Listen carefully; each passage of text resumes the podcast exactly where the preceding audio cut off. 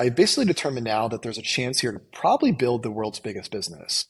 Um, and be, even beyond that, like make the probably the biggest impact I, I could at anything I spend my time on. Uh, so half of all GDP is labor, human labor. So you think like the transportation market's big, like the the market for like human labor is, is it's the biggest economy in the world. It's it's it's massive. We happen to have built this universal way to interact with the world that like that works with the human body. it's like the it's the equivalent of like the keyboard and the mouse for the internet, which is like the universal general interface to the web or to the phys- like digital world. That same equivalent here in the physical world is a human body. What's up, everyone? I'm Alex Lieberman. Yo, this is Jesse Pujji. And this is The Crazy Ones.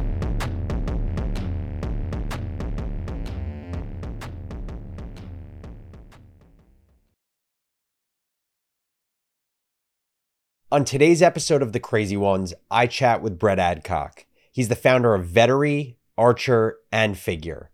He sold Vettery, a job search platform, for $100 million in 2018. Then Archer, which is an electric aircraft startup, he took public at a $2.7 billion valuation. But the guy doesn't stop. Now Brett is creating fully functioning, general purpose humanoid robots with his business Figure. He believes it can be the biggest company in history. We talk about Brett's journey as a founder, how he runs his businesses, and ultimately what drives him. Let's hop into it. Brett Adcock, thank you so much for joining the Crazy Ones. Thanks for having me. So you're telling me before this, this is like the first podcast you've ever done. Why, why, uh, why come on a podcast today? Yeah, I mean, uh, it is the first one. So uh, your, your partner Jesse, uh, yep. Uh, I'm in like basically a CEO uh, network with him, and basically asked me to come on. And I, I haven't done any of these for ten years, mostly because like I feel like every minute I spend on a podcast is a minute I could spend back into the business. Uh, so I feel just feel a little guilty taking time off a bit. So yeah, this is my uh, first podcast appearance. Well, we're uh, we're super grateful for you to be on here. Jesse, hopefully, is going to join at some point. He sent a picture like five minutes before our recording of a bunch of wires and his uh, wireless router showing a red light. So I think he's working on his internet right now.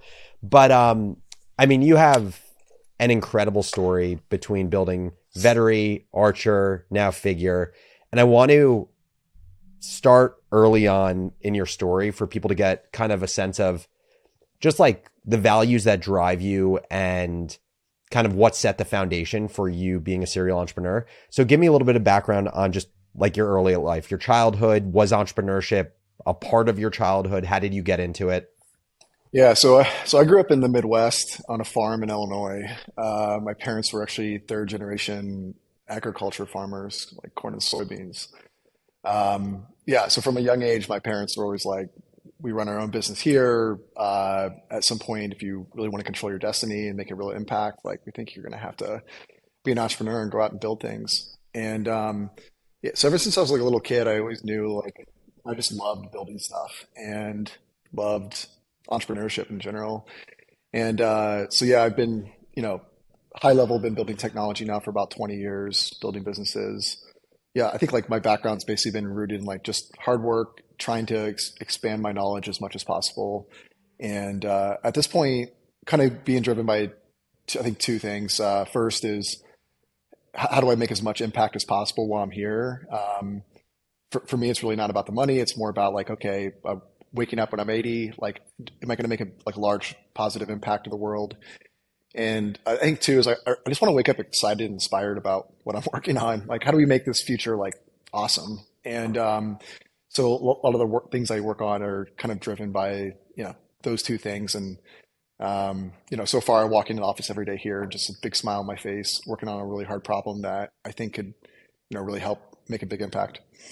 So I look at you know the three most recent businesses that you've built and are building in Vettery, in Archer, and in Figure. And I see like three wildly disparate businesses. I see a hiring marketplace. I see a uh, electric vertical takeoff and landing uh, business, and I see a uh, hum- AI uh, humanoid robot business. And I, the question I ask myself is, you talk about being driven by having a large impact. That when you're 80 years old, you look back and you're like, damn, I did some like pretty awesome work that helped the world.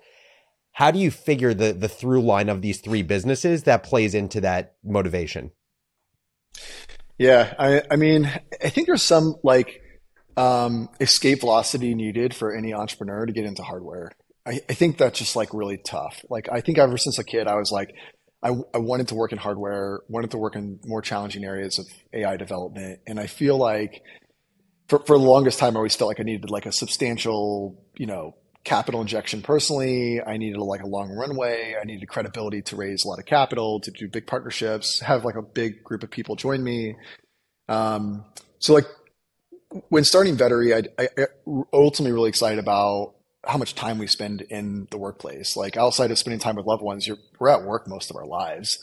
Not everybody has the most enjoyable experience at work. Looking for a job is is just like uh, it's a terrible experience. Like it's so hard for both sides. Like if your employer trying to hire, if you're like a job seeker, it's like applying to a black hole. It's hard to like it's hard to know who's hiring. It's hard to get in there.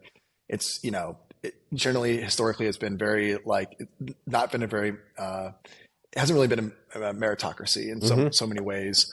So uh, ultimately, wanted to work on kind of that labor problem when starting, you know, when starting Vettery. I think it's like was really, it's, is and still is a really important thing to solve. Um, after selling that business, I basically like I immediately knew I wanted to work um, on Archer. Like I basically was uh, I wanted to work into some harder problem that I could spend a long time on, and I was obsessed with traffic. I was obsessed with sustainability. Um, and basically just started I'm almost immediately building aircraft.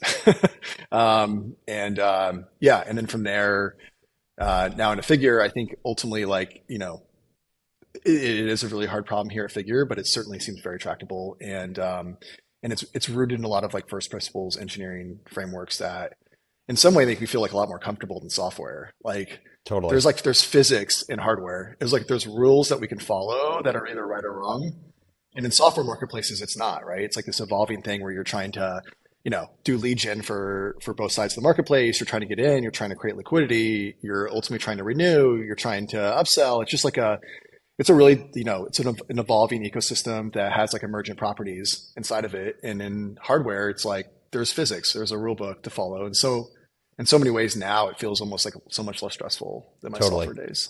I want to spend a bunch of time during our conversation talking about figure because I think it's fascinating. And, you know, if you pull it off, it's a multi trillion dollar business.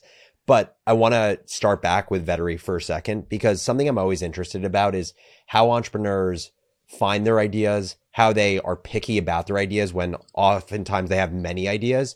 So just walk me back for a second. Like, do you remember what it was that led to the idea for Vettery. Like, how do you come up with the idea and how do you decide that it was an interesting enough idea to pursue? And do you remember any other ideas along the way that you said no to in order to say yes to these ideas?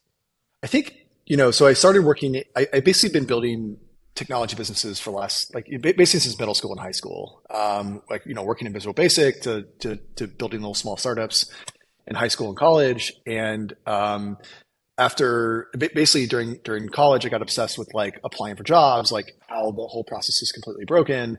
And I started basically some content sites around interviewing for jobs. There's there's still a site today that exists called streetofwalls.com that I I wrote content for. It's online now. I think it still gets almost 100,000 visitors a month organically. I'm on the site and, right now. Um, yeah, so like there's a little little outdated. Like I wrote that like 10, 15, 20 years ago, but uh, it's still there. Like I, I have like we, we I make no money on it, uh, but at one point I was selling interview guides and um, I was building some apps for applying for jobs, and then basically Vettery was like a series of like three or four pivots into like the Vettery marketplace in 2015. Uh, prior to that, I had a couple kind of variations of the business for, for whatever reason. We're just not getting product market fit. So I kind of went down this like um, almost like like not a conscious decision around recruiting because I was just interested in it and I was building some small things around it. And it all just like fell into this, you know, I was all of a sudden woke up one day and I was like in the talent marketplace business. And um, you know, I listen, I have a strong passion for the space. Like I think hiring is really important. I think we spend most of our lives in the workforce, like working on jobs. And it's a really important problem to be solving. And listen, by the time I left there, we were doing I don't know, about 20, 30,000 interviews per month across the marketplace. And we were doing all that through learned policies. Uh, we were trying to basically make matches at scale without any human intervention.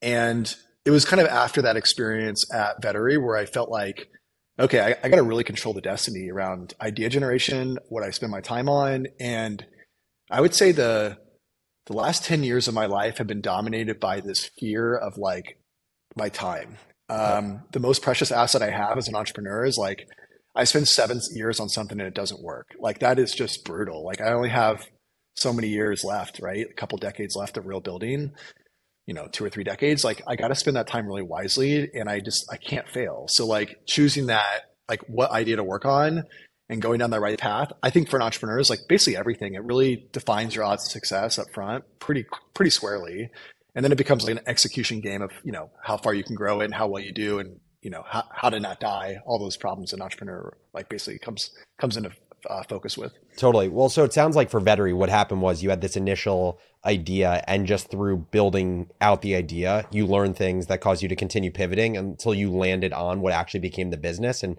it's in some ways it feels like that's what you alluded to which is like you didn't necessarily choose what you were working on. It's like the market kind of dictated what was worth yeah. working on. So then pull forward to Archer, was it a similar type of process or did you from day one arrive at the idea and then you just built out that idea and and had you even arrived there cuz like there are many very large problems to solve in the world. Why was this the one that you felt was worthy of your time? Yeah. I, I think for just context too, like on the transition from Vettery, like when we when I launched the marketplace in like April 2015, like within a week we knew we had a product market fit and we knew this was going to be a huge like big business. Like it was from there and maybe like 24 months by the time we got a term sheet to sell for 110 million dollars. It's wild. And it was just it was crazy. We went from, you know, 15 people to 300 and it was just like pure scale and growth. So it was like, you know, during that period of time, we, we I knew we, we, had something really special. I knew I found product market fit. I knew what it looked like. I knew how to scale the business. Like it was just a great experience overall. So by the time we, you know, at, at one point it was like between a series series B round of capital or like here's the term sheet for the acquisition. I decided to go with the acquisition route. Um, uh, you know, we ended up selling to the Adecco Group, which is the world's largest recruiting company, and it was just a great win across the board. At, at the time that all was happening, I took a step back and I basically said, I'm going to make sure I really choose what area I go into uh, very thoughtfully here.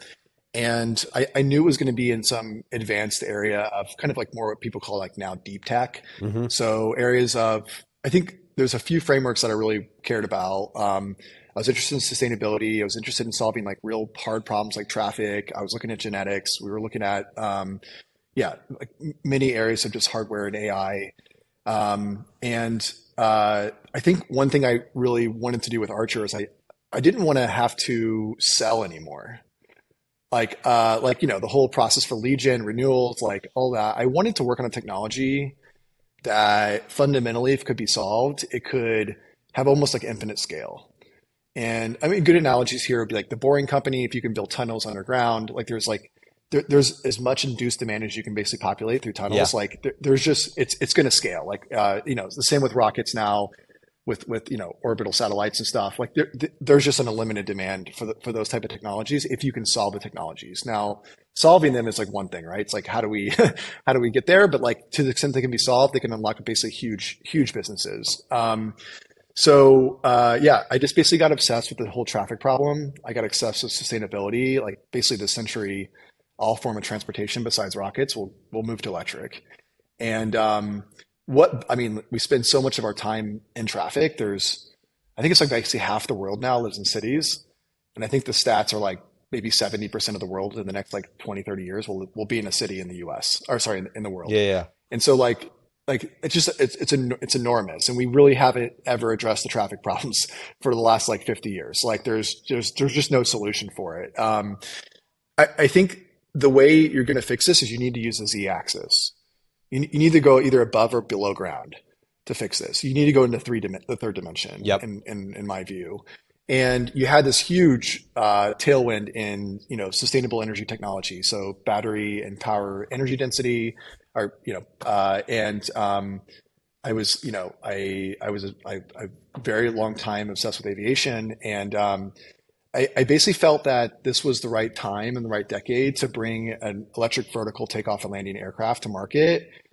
And then there was a subtle change in basically 2019 where the FAA started coming out more publicly and said, we're going to certify this stuff in the US. And we, we want to be the first, one of the first ones to do it.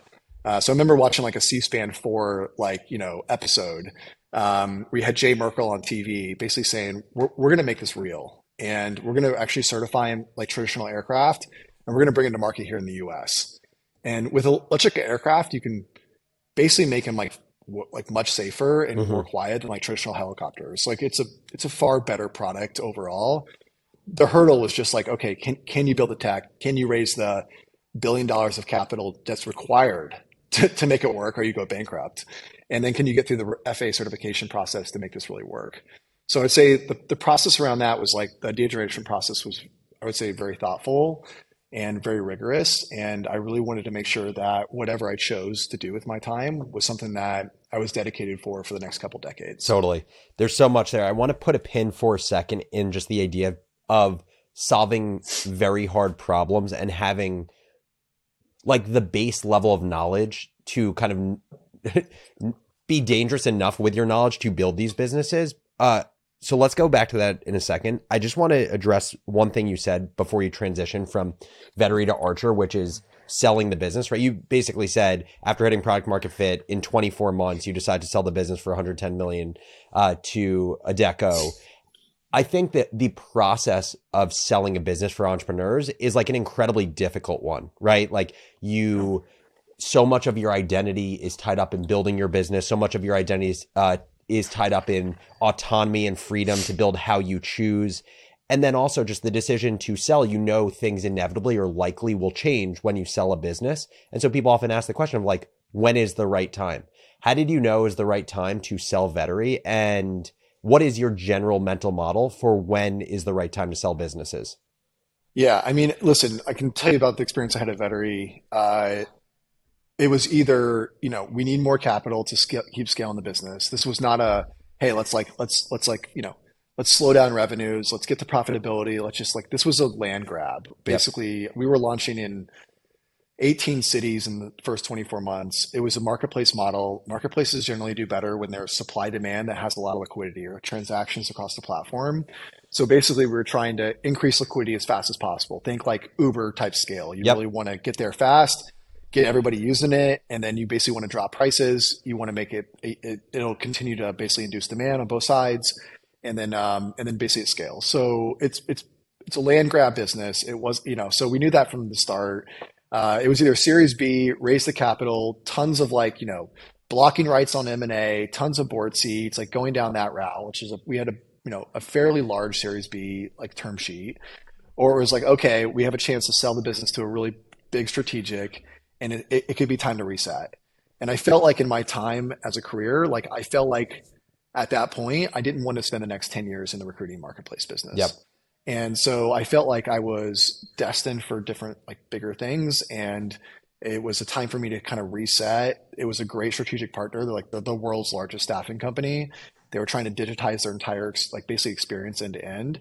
And it was, um, I would say overall was the best choice for ourselves, investors and employees. And it was ultimately a really smooth ship. Like they brought the business in, they kept us independent. There was, uh, there was very, they were very thoughtful about making sure they don't suffocate us as like a you know smaller entity inside of a bigger umbrella, and um, and they ultimately treated everybody really fairly. So I would say you know it's very tough. Like generally, M and A marks a transition state for most like entrepreneurs and employees in a lot of ways, and it's, it's it's you know I think at that point it was just a really natural transition for for us. Like at least for me, like I went from you know basically seven years basically not making any money, putting every dollar I had in the business I, I had to borrow money in 2015 to pay for rent. Like I was like, you know, dead where, broke. Where do you where do you, where do you borrow the money from? Yeah, you go you go you go to friends and family and say, hey, I, I need to pay rent. Like uh, you know, like people and say like, you know, I need help. And you know, in that case, I was like, I was you know fortunate enough to have people supporting me and understanding what I was going through. And um, but it was a really rough time. So you go from there to like 36 months later, you have a 110 million dollar acquisition offer, like this just, you know, is life changing at that point. and um, and also like gave me the personal balance sheet to be able to pursue you know archer and figure which totally. has been you know for me it's been a blessing to be able to have a chance to work on projects like this so this this is where it gets crazy though um, and share whatever you're comfortable with but like roughly speaking how much did you personally make from the Vettery exit i think roughly about I think it's about a little over 20 million after tax. So like thirty yeah. million or so like that. So, so, so let's take that amount. My understanding, correct me if I'm wrong, is you basically took the vast majority of that money and you put it into Archer. My understanding is the only thing that you used some of your liquidity for was buying a house. It takes a very specific type of brain to be willing to do that when two sentences ago you said how like it was brutal. You weren't making any money with Vettery. You had to borrow money from friends and family to pay for your rent. How did you rationalize at a point in time where you could have easily de-risked yourself, basically risk owning with your next business? At, at a point when we sold Vettery, I, I really at that point have maybe built like 10 or 12 companies some failed, some worked. And I, I, at that point, I felt like I knew how to build a business. I knew how to recruit talent. I knew how to do the engineering work. I knew how to ship products. Like uh, I knew how to fundraise. I knew how to exit. Like basically across the board, I felt, um, yeah, just much more capable. And I last five years, seven years, I was conditioned to eat nothing but like peanut butter and jelly sandwiches and like have like no personal burn. So and I realized kind of post acquisition, I, I, I didn't really care about the money. Like, I, I don't have a fancy car. Like, I don't wear fancy clothes. Like, I just I don't go on fancy vacations. I love like building stuff. Like, I really love like you know I don't play golf on the weekends. Like, come to the office. So I realized that like my favorite thing to do in life was to work on really hard problems. And so um, one of the problems that I experienced at on and with hard tech, deep tech, is there's just not a lot of people that fund that. Like there was no there was no real venture groups prior to like Tesla and SpaceX demonstrating like you know fourth rocket in orbit and the Tesla Model you know Model S. There was like there was no venture groups really in there. Uh, and you know, same for Rivian early days. Like these these groups are not raising traditional venture capital. There's you know some folks at the big groups that focus on deep tech, but they really focus on like kind of the ancillary businesses. They're not focused on the businesses that need a ton of cash that have potentially low odds of success that could be really groundbreaking. Those those generally haven't been funded by traditional venture capital. So when I started Archer, I was just like, I'm, I'm going to control my own destiny here. I'm going to write my own like checks, and I'm going to get as far as I can with my own money and prove this prove this really works. And I, I think I had a lot to prove, obviously with the business, but a lot to myself. So I basically almost immediately went back to school at University of Florida, and that's basically where Archer started and uh, started building aircraft down there. Try to learn as much as I could. I like books on um, aerodynamics and fluid mechanics, like everything just stacked up in my house. Like basically went back to work and tried to figure out how to almost like retool myself for this new space that was very difficult. There was there was also no natural people in the world that really understood this. We were really at an intersection of electrification, vertical lift, um, like almost like you know rotorcraft, like helicopter, and then like you know airplane. Like it's like almost at this like Venn diagram of talent that really didn't exist in the world. So I had to kind of take that burden on myself to, to learn it, to demonstrate it, to show I could be capable of doing it. And so uh, yeah, I ended up going all in at Archer. So with Archer, it was just like this area of I needed to understand like basically how powertrain engineering worked. I needed to understand the aerodynamics work. I needed to understand the the physics of like you know vertical lift versus forward flight on a wing. And so uh, at, at archer it basically came down to a point where you could boil almost everything down to three big levers that the business had or the product had on the aircraft side. You basically had um, we basically I basically built in like you know electric range equation that amounted to um, how much powertrain efficiency, like you know how um, high efficiency, the powertrain, et cetera, can yep. you know um, uh, can deliver ultimately like the lift over drag, like the efficiency of the aircraft, and then ultimately how much mass is made up of energy and how much energy you have on board. Like ultimately everything boils down to those three levers. And it becomes like relatively simple when you look at the first order physics of, of that problem. And and I think that speaks to there was a, a tweet you put out I think like last week or the week before, and it or maybe even in the last few days. But you said Uh, important credo I live by. The rules of the world were all made up by people who are no smarter than you. And it just made me think about how there must have been a lot of assumptions made in whether it's within Archer or even with what you're doing with Figure now that were just like self induced human constraints that aren't actually true.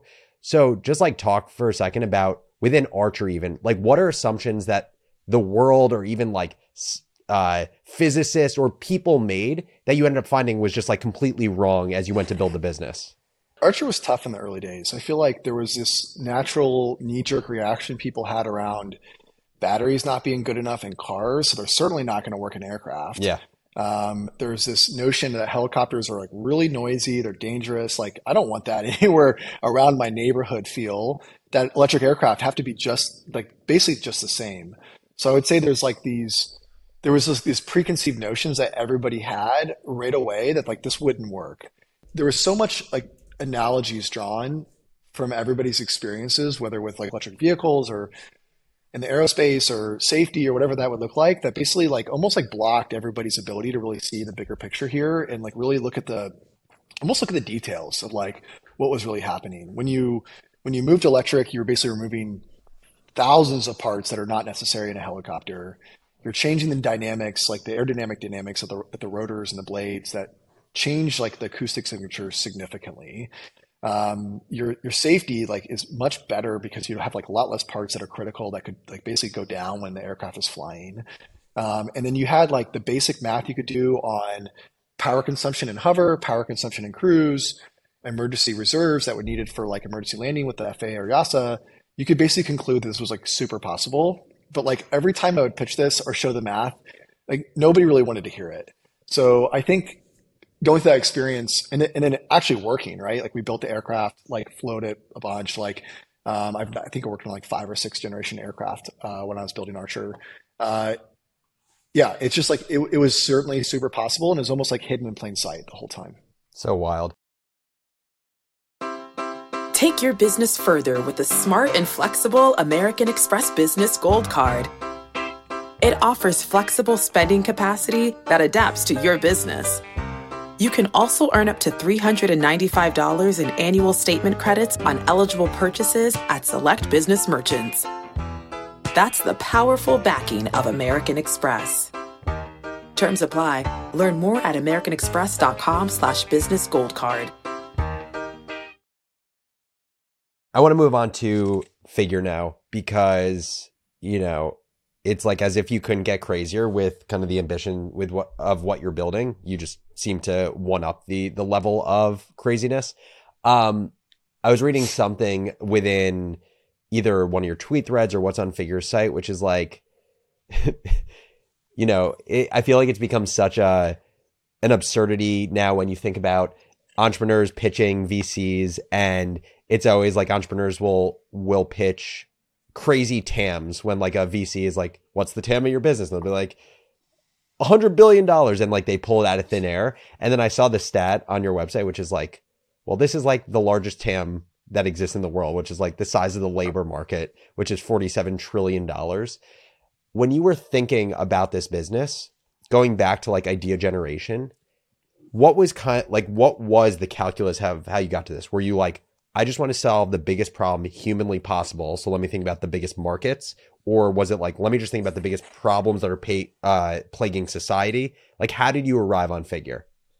There was definitely feels feeling like there's this is the right time to make it happen, even though it's not probably clear that this is like possibly the right time. This was like a, a huge, enormous industry, and it was a technology that um, once matured could unlock just like this like a, a, hopefully a really great future. Like there's obviously this like it could be really bad, like but we really hope that's not the case, and we're trying as hard as possible to make that not happen. Be being aware of like you know areas of robotics and AI. It's like we got to be very thoughtful about how we're developing stuff, uh, how we're thinking about safety, all these different aspects. But to the extent this, this works in a good way, like we think it's just going to be like one of the most. I think it's going to be one of the most revolutionary companies ever built. When I was looking at starting this company, the more and more I started looking at more like the details, like, okay, where's uh, battery and power density for, for robotics? What does the AI roadmap look like for perception, for semantic behaviors, for prediction, for planning? what does the control stack look like for this? Um, how fast do we need to run the control stack? Um, you know, what are the other dependencies of the business across the stack? Uh, how much capital is this going to need? What are the first applications? Uh, how soon can we get to market? Uh, how are we going to fund it? Like all this stuff, like basically who the first customers, who the team, is a team readily available to, to recruits?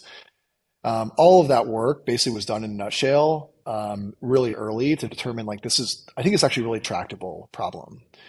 And I think there's like also like a, something I maybe need to mention is that this business is incredibly difficult to make it work. like there's not like a, I look at all this and we're like, yep, that check, check, check. It's like, uh, okay, these 50 things all got to go right. And then we maybe can make it. So here we kind of have this like moonshot endeavor that I think is possible. In order to make it happen, we have to be highly capitalized. We have to recruit the best talent in the world. We have to work really hard. We have to all be here and be fully dedicated to this mission and making it happen. We need to get the revenue as fast as we can. We need, we need to show the world this can work and work in a really positive way. Uh, we need to have early customers like around the table that can show that they're willing to pay for this and demonstrate this and use it. I basically determined now that there's a chance here to probably build the world's biggest business. Um, and be, even beyond that, like make the probably the biggest impact I, I could at anything I spend my time on. Uh, so half of all GDP is labor, human labor. So you think like the transportation market's big, like the the market for like human labor is, is it's the biggest economy in the world. It's it's it's massive. We happen to have built this universal way to interact with the world that like that works with the human body. it's like the it's the equivalent of like the keyboard and the mouse for the internet, which is like the universal general interface to the web or to the like digital world. That same equivalent here in the physical world is a human body. So if you can basically, you know, you can have legs, you can have arms to use tool or hands to use tools and doors and uh, you know warehouses are built to interact with like you know shelves that were made for human heights and picking out of boxes that were made for humans. You can basically interact with everything in the world. It, it, it's kind of like this holy grail in robotics, is if it can be done. And there's been similar to Archer, there's been like decades of work and everybody in the space is exhausted. Mm-hmm. Like nobody, like everybody's failed for 20, 30 years in humanoid robotics and everybody was failing for electric electrification of aircraft for 20 years. So I'm stepping into this industry that everybody's tired. Everybody like feels like it can't work. And we're just trying to rejuvenate it here and say like, this is actually really possible in our in, uh, here at Figure. We're just, we're just, we're just working on these core technologies that demonstrate a product that can, that can be done. And I, I happen to think it's really, really possible. And then, um, yeah, so we're like, we're about a year in now. We're 50 people. And I think I just showed you before we started, but we're, our full humanoid system came together like last night. Uh, we it's like li- life first... size, right? Like five foot six, two arms, two legs. Yeah, it's uh, it's got yeah two two legs, two arms, has hands. Um, we we have a head, but it's not like we're not trying to mimic the human the human body. So we don't have like eyes or a, a, nose or ears. We have a screen. We have a lot of sensors like cameras and other things in the head. Um, the goal for the for the form factor and the aesthetics is just to be a tool for humanity. So we want we want to we want to deploy these into the labor force to help people. And I think one of the larger deterministic things that I that I realized when starting this business, or reason why I did this, we're having this huge labor crisis in the world that is really not well reported. Uh, so, you know, demographically, the, the baby boomers are, are retiring, and we haven't had as many kids as possible as we as we wanted to probably, and so the, the the amount of people in the labor force is basically flatlining, and will start to shrink worldwide. And this has caused now what 11 million jobs in the U.S. that are just unfilled today. Um, so we're walking into clients in retail or manufacturing or warehousing the questions are not like, how are you going to replace our people? Like, how are we going to roll this out? It's like we have 85% of our employees show up to work today. 85% will show up to work tomorrow. We are seeing two and a half percent weekly attrition. We have nobody that wants to walk 10 miles in a warehouse picking 50 items an hour. Uh, and especially in the summers when it's 120 degrees because they have no AC, and in the winters it's 30 degrees because they have no heat. Our goal is to help fill that void. And we want to fill that globally. We think there's an opportunity to to manufacture millions and ultimately billions of robotics to help with the world. And we think that's going to have like very substantial impact on the economy. We talked about this for Archer, and I'm interested how you're thinking about it with Figure, right? You decide you, you what you basically said is there are a lot of assumptions that the industry is making that aren't necessarily the right assumptions and because they're making those assumptions they don't believe kind of what you're doing or the the ability to get robots to perform human like tasks to be possible. What are a few like what you would consider like big dangerous assumptions that the industry has made that you believe to be incorrect? Uh, right off the bat i think one is there's this assumption that I guess this is a debate on should we build a humanoid that can do a lot of different things, meaning like one product can be put in to do thousands or not, if not millions of applications, or, or should we look at a problem, say like um, a problem in a warehouse, a problem in retail, and just build a special purpose, like our special built robot? And I think most of the world, given how hard humanoids have been development wise, feels like the world should be all purpose built robots everywhere. And I think the assumption there is is pretty flawed. I think it's really hard to build any robotic company, whatever you're doing, robotic vacuum yeah. or humanoid. It's just hard. You need like a lot of people, a lot of capital. You need years. You need uh, to develop a lot of like basically like conti- a continuum of product iterations that are get better and better. And then um, and then the problem there is you're building one product for one application.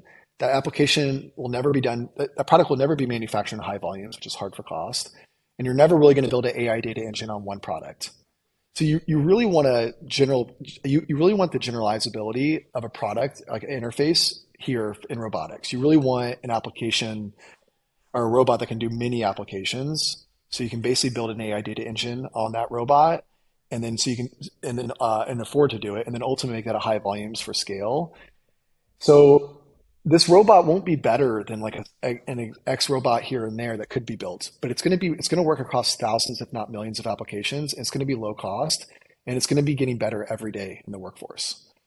And so I think this that's I think that's one that I'm encountering quite a lot. Totally. I think the second, which is kind of linked, is that I don't think people think this is possible. Yeah. I think the thing that if we like we go out, I go out and talk to a lot of people. It's like I think people feel like humanoids will be doable in like the 20 year timeline. Like, oh, we'll have humanoids in 2040.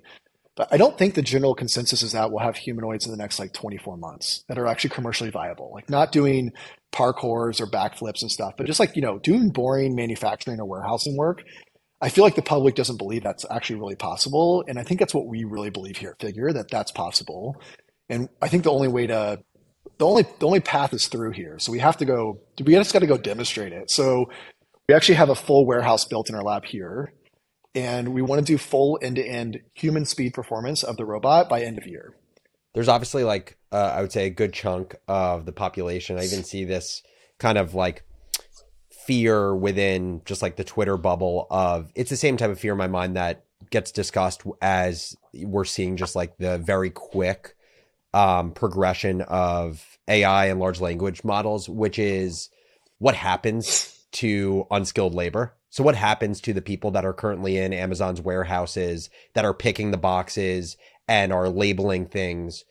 Inevitably, you, I would agree that it's more efficient for humanoid robots to do these tasks, but because also like it gives humans the ability to do higher leverage tasks, and there's just unmet labor needs needs. But how do you conceptualize to yourself what happens to kind of any low labor workers in the US if you succeed? Yeah, I think in like the the near and medium case, we're we're really not going to be displacing that much labor. I think what we're seeing every day we're walking into a warehouse or manufacturing or retail scenario, they have a tremendous amount of unemployment. The turnover is extremely high. Um, they can't get enough people to want to do this. Um, I think it was a press release or a leaked memo last year of like Amazon just running out of humans to hire yeah. on the planet. so like, um, so I think there's certainly a case here that like we will replace some humans in the workforce. Like I don't think that's really a case we we would want to we would want to like just like um, dispute. Yeah. Um, but at least what we're seeing now over the course of the next like five or ten years is I don't think we're going to just. I, I think we're basically filling a massive, un, like basically like we have the whole the whole world is growing in population. We want growth in the economy, and you have a flat line, if not shrinking, labor force. So like the only way in my mind to solve that in the next few decades is through automation. Yep. And I think one of the best ways to do that is with humanoid robotics. I think they can scale really well in these application sets.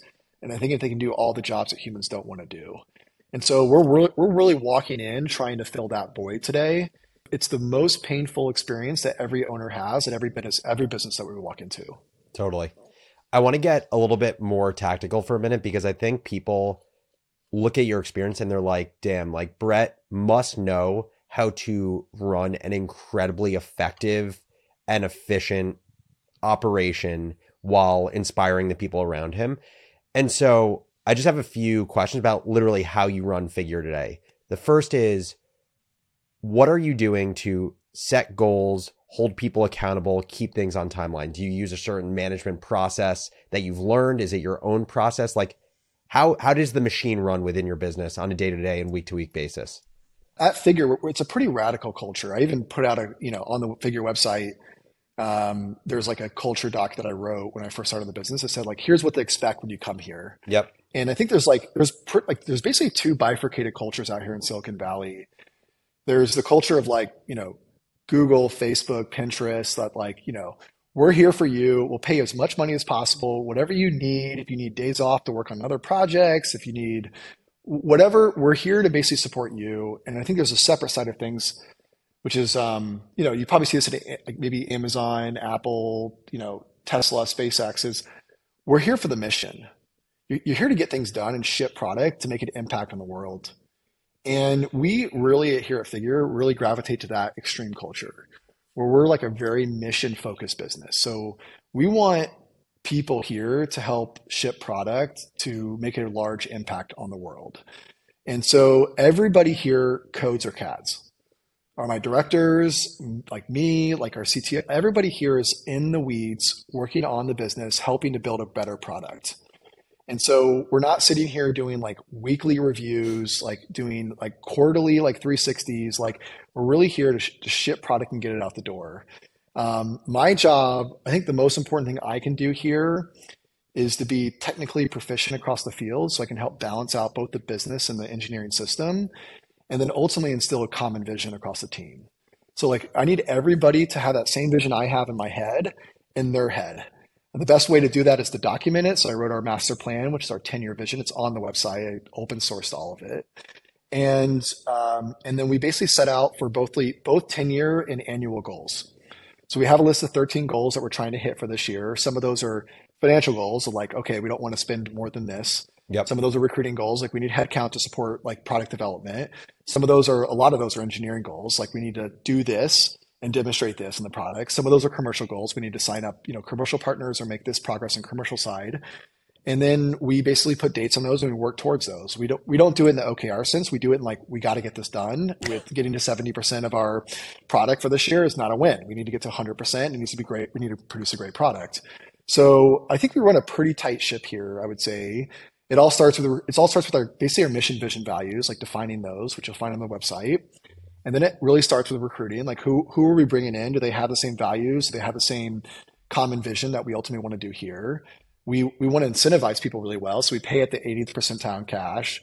We give really large stock grants, so people have like really good stock here in case it, like you know this becomes a big business. Everybody's going to like basically make enough to retire over time. We do we do we do good benefits overall, and then we lay everybody with a with a with a problem that's like never been solved in human history. So it's like, uh, yeah, we got to go do this, or we we go bankrupt. And so like that whole team of fifty now have been uh, like basically cultivated just for this this goal. So we're like we're trying to go win a championship, which is basically like okay, how do we all come together, play as a team, and ultimately ship a great product? And um, I spend a lot of my days thinking about the same question that you asked because ultimately the product quality exists for like the team times their efficiency or their figure of merit. So how do we drive that figure of merit as high as possible to make it basically or the efficiency as high as possible across the whole team? And that's like almost like a leadership quality, right? Like what, totally. what, what, are we doing day to day? Like does everybody know what to do? How, how do they feel about the culture when they come in? Are they excited to be here? Um, is it easy to like, you know, get up to speed on the 30, 60, 90 days? So we spend a lot of time on that. Um, two people here that um, we basically have like two people and then on the whole, uh, everybody here is engineers except for two people.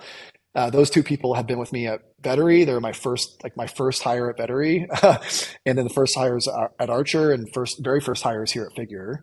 Uh, it's Lee and Logan. They've been with yep. me for 10, 15 years. So they, they're here to help instill that culture, help make sure we document that, help set with goal setting, help with 30, 60, 90 plans, help with hiring. So like all of that, um, you know, comes on the back of like really hard work. And we have two excellent operators here that, that are, I would say, best in class at this in the world. I love it. Something that I, I wish uh, founders or CEOs did, like I wish this existed, is like an open sourced calendar of of CEOs calendars in a given day and like what they're doing and how much is strategy, product, ex, uh, meetings, etc. Because to me, it, it provides such an incredible. It is the guide on what's actually priority for the founder versus what they talk about.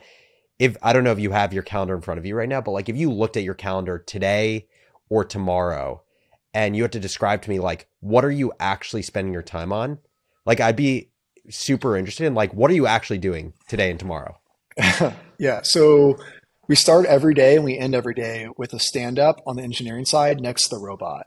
And so we're we're trying so our our 1 year anniversary is coming up for the business. We're going to try to walk the robot before that, which has never been done. That's basically one like less than a year uh, getting basically the the whole team together, getting the vision for the company, like getting the funding for it, like building the product to a point where we're demonstrating a full humanoid system doing walking. Uh, it'd be the fastest I think I've ever heard of in the world. And so we do a stand up in the mornings on the engineering side. We have a detailed list of everything we need to do over basically like three big milestones. So it was basically getting upper body set up, brought up, lower body set up, first walking, and then we got some manipulation goals as we progress. And we, we end and begin every day with that stand up, talking about the problems, how to fix them.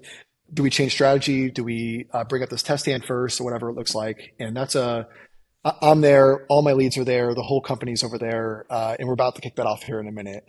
Um, and then throughout the day, all my meetings are product and engineering related. As I've, as I've gotten like more mature in my career, I've realized more and more like this light at the end of the tunnel for entrepreneurs is like the product. Yep. The pro the product quality will dictate. It's it's it's almost like this like parachute. It's like it's it, it makes it so easy to raise capital when your product's great, to get partners, to scale it, to renew clients. Like axiomatically, everything sits with the product, like how good that was. And you know, learn that firsthand. You know, working through my last businesses so we're here, we're like, okay, if we can get a robot that can be affordable, that can do what kind of humans can do, that semantically can like have like semantic behaviors to move through the world and, and do things intelligently, autonomously, we can build a huge business on that. We can make a big impact on that. People will be excited to be here. Um, so like everything kind of for us, you know, around the strategy, around partnerships and capital all sit around this product. So I try to spend all my time sitting on the floor with my employees so they can see me, and then being in with those meetings, helping to make decisions, helping with the recruiting or whatever else we need to help support the product development.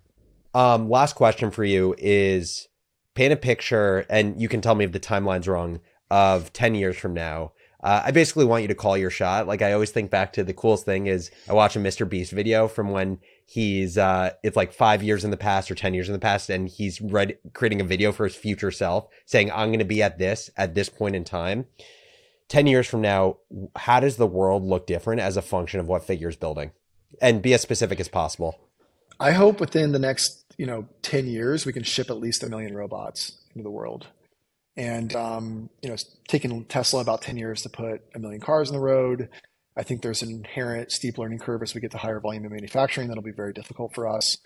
I think there's inherent learning ability to put like a lot of robots into the workforce and commanding those in real time. That's also really difficult, like a whole fleet that's learning. Um, so yeah, I think this would be like our early chapter for us 10 years from now. And we'd be at a pivotal spot where we can continue to scale out to a much larger business. But I think this is a multi-decade business here that we're starting, and I hope in ten years we have, yeah, hopefully at least a, a million robots out doing work uh, for humans uh, that are helping support the economy. And um, I think that'd be, I think it's going to be pretty magical when you start seeing humanoids around. Totally. Work. And do you think 10 years from now, when you have a million humanoids in the world, do you think they're exclusively uh, like commercial, exclusively in warehouses and businesses, do you think they've yet crept into old age homes, the actual consumer household, or not yet? Listen, from a technology perspective, we're certainly going to try to progress the software stack an autonomy stack as fast as we can. It's certainly much different cost of operations going to somebody's home Yeah. than just a workforce.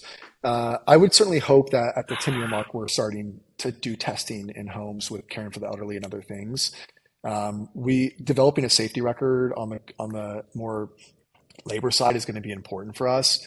The whole consumer side is a much different pricing animal. It's a much different safety. There's just a whole like basically um, process that we have to go through for that. But I, I really hope, I really hope in 10 years we're starting to see uh, some consumer angle for the product, and we've launched pretty considerably in the B2B kind of more labor market. Love it. Well, Brett Adcock, thank you so much for joining the Crazy Ones. I'm inspired by the vision that you're uh, you've laid out for Figure, and uh, I really hope you pull it off because I think it could be a really amazing outcome. So thanks for joining the podcast. Yep. Thanks for having me.